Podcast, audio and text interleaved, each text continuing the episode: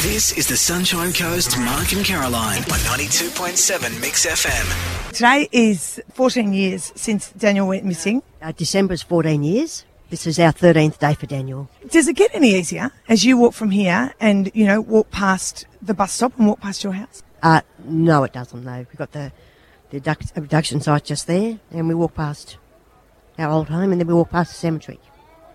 So, but everyone here today is supporting us, so it's good.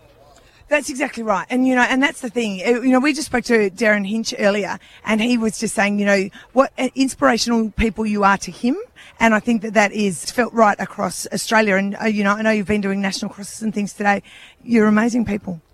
Thanks very much, and we get a lot of support from a lot of people, so that's how the Daniel Morcombe Foundation continues, and, and Bruce and I. Bruce, you must be very moved by all the turnout today.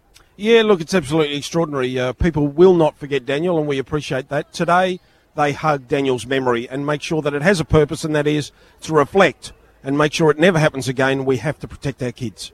Hey, uh, you've got a massive amount of political support here today as well. There's every Polly here trying to get a photo with you guys. Yes.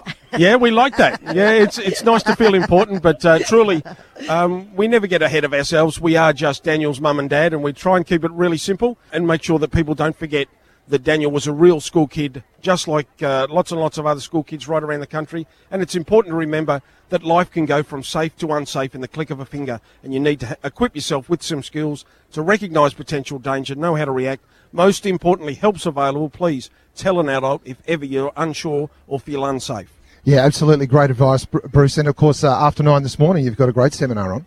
Indeed. Uh, join us for Australia's biggest child safety lesson. Just jump on our website.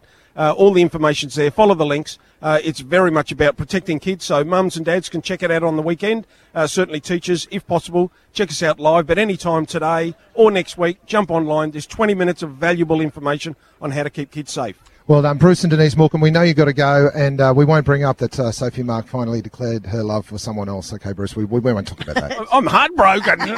Sophie, come back. Not as heartbroken as Jared. no, that was sad to watch. Yeah, let's not talk about that. Uh, Bruce, Denise, you be over and get into your stuff. It is Thank you very much. 92.7 Mix FM. Mark and Caroline for breakfast live at the Walk for Daniel.